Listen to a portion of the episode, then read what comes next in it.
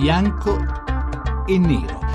Le diciassette e quarantadue minuti, benvenuti a Bianco e Nero. Questa sera parliamo di lobby. Che cosa sono? Allora, sono andato a vedere il vocabolario Treccani. Tanto per cominciare vi leggo questo. Allora, termine usato negli Stati Uniti e poi diffuso anche altrove per definire quei gruppi di persone che, senza appartenere a un corpo legislativo e senza incarichi di governo, si propongono di esercitare la loro influenza su chi ha facoltà di decisioni politiche per ottenere l'emanazione di provvedimenti normativi in proprio favore o dei loro clienti. Questa è la definizione del Treccani sulle lobby. Noi ne parliamo perché ne abbiamo sentito parlare tantissimo in questi ultimi giorni, collegate quasi sempre e purtroppo a vicende giudiziarie negative. Quindi sull'identità di che cosa siano le lobby grava un'ombra nera, un'ombra di sospetto, di dubbio, di retroscena, e, e, che non aiuta probabilmente a capire cosa sono, come funzionano e qual è il loro ruolo, diciamo, in una democrazia sana. C'è anche una novità. La Giunta per il regolamento della Camera dei Deputati ha emanato appunto un regolamento. Lo si aspettava da tanto tempo, si diceva ci vuole una legge, la legge ancora non c'è, ma quantomeno c'è un regolamento. Adesso i lobbisti dovranno registrarsi, c'è un obbligo, dovranno avere del, dei doveri di trasparenza, dire per chi lavorano, i politici che li incontrano dovranno dire perché li hanno incontrati, ci sarà un tesserino, saranno, eh, avranno accesso al Parlamento in determinati luoghi, un po' rinchiusi come in un recinto, però insomma avranno la possibilità di svolgere la loro attività all'interno di un perimetro di legalità e di trasparenza.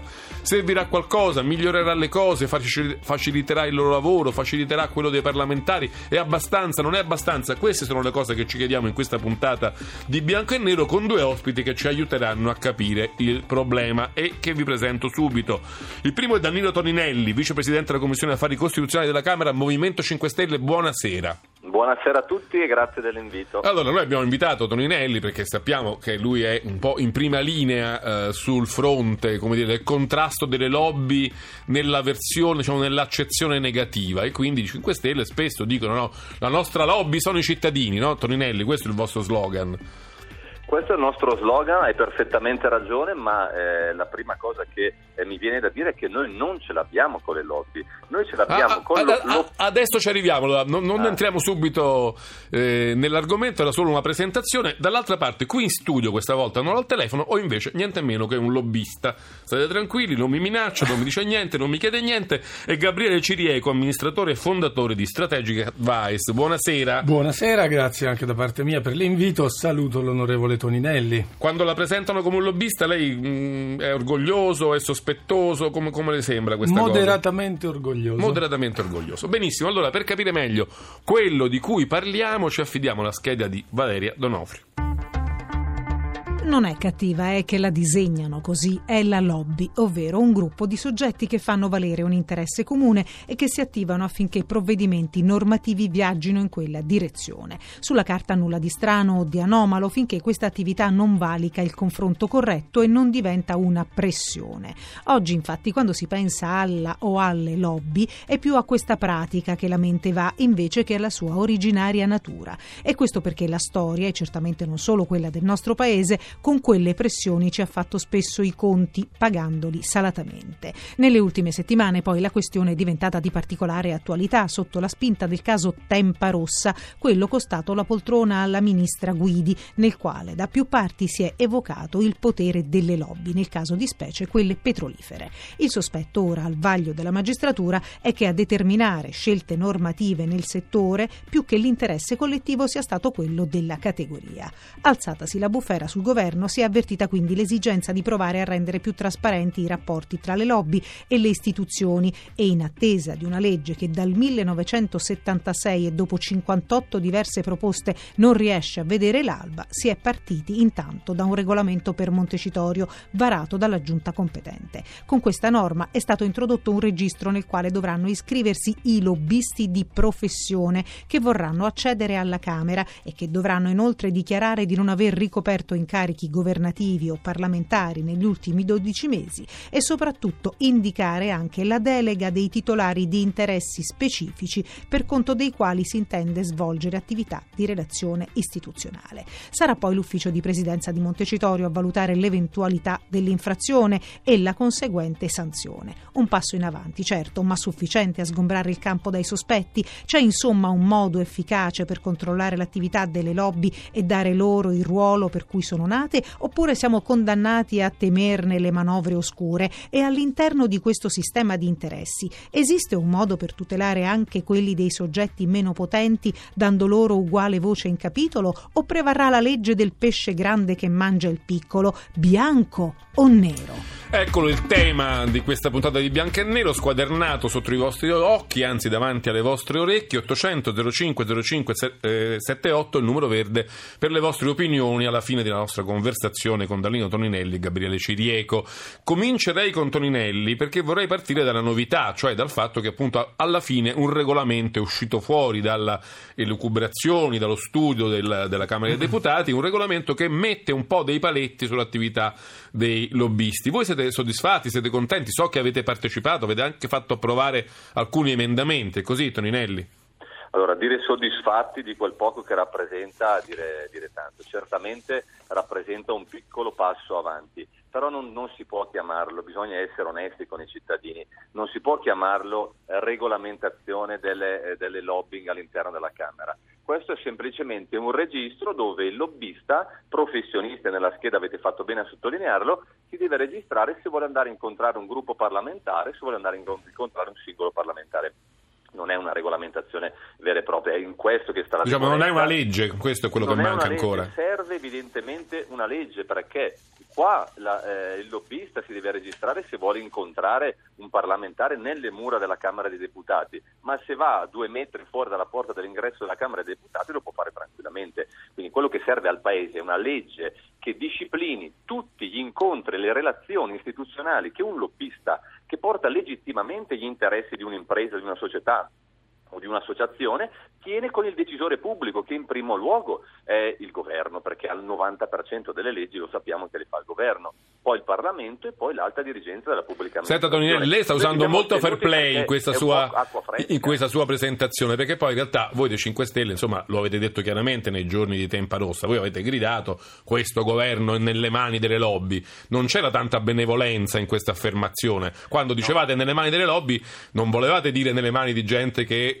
cioè, legittimamente eh, rappresenta gli interessi legittimi no, di eh, portatori e cose. No, era un po'... Il legittimo c'è ben poco, perché è intervenuta la magistratura. Quello che diciamo noi, stavo dicendo prima, che non ce l'abbiamo assolutamente con le lobby. La politica eh, dovrebbe ascoltare anche i portatori di interessi che hanno una certa preparazione nell'ambito eh, del settore da cui, da cui provengono. Il problema è quando non c'è trasparenza, quando il lobbista, quando la, la compagnia petrolifera o la banca incide nell'opacità e nell'oscurità nelle decisioni della politica, e la politica fa come il Partito Democratico undici provvedimenti in un anno a favore delle banche, poi magari viene a sapere, ma non lo puoi perché purtroppo non c'è una legge sulla trasparenza anche sulle fondazioni, che quella società, quel, quel, quei lobbisti, quella società che rappresentata dai lobbisti ha finanziato i partiti. Sento che qui accanto a me Gabriele Cirieco scalpita, a me sì. Ha già molte cose da dire, cominciamo a dirne qualcuna che abbiamo tempo per dirne molte. Assolutamente, io vorrei innanzitutto fare una domanda all'onorevole Toninelli, se prego, mi è prego, permesso. Sì. Se mi leva un po' di lavoro mi fa piacere. Okay.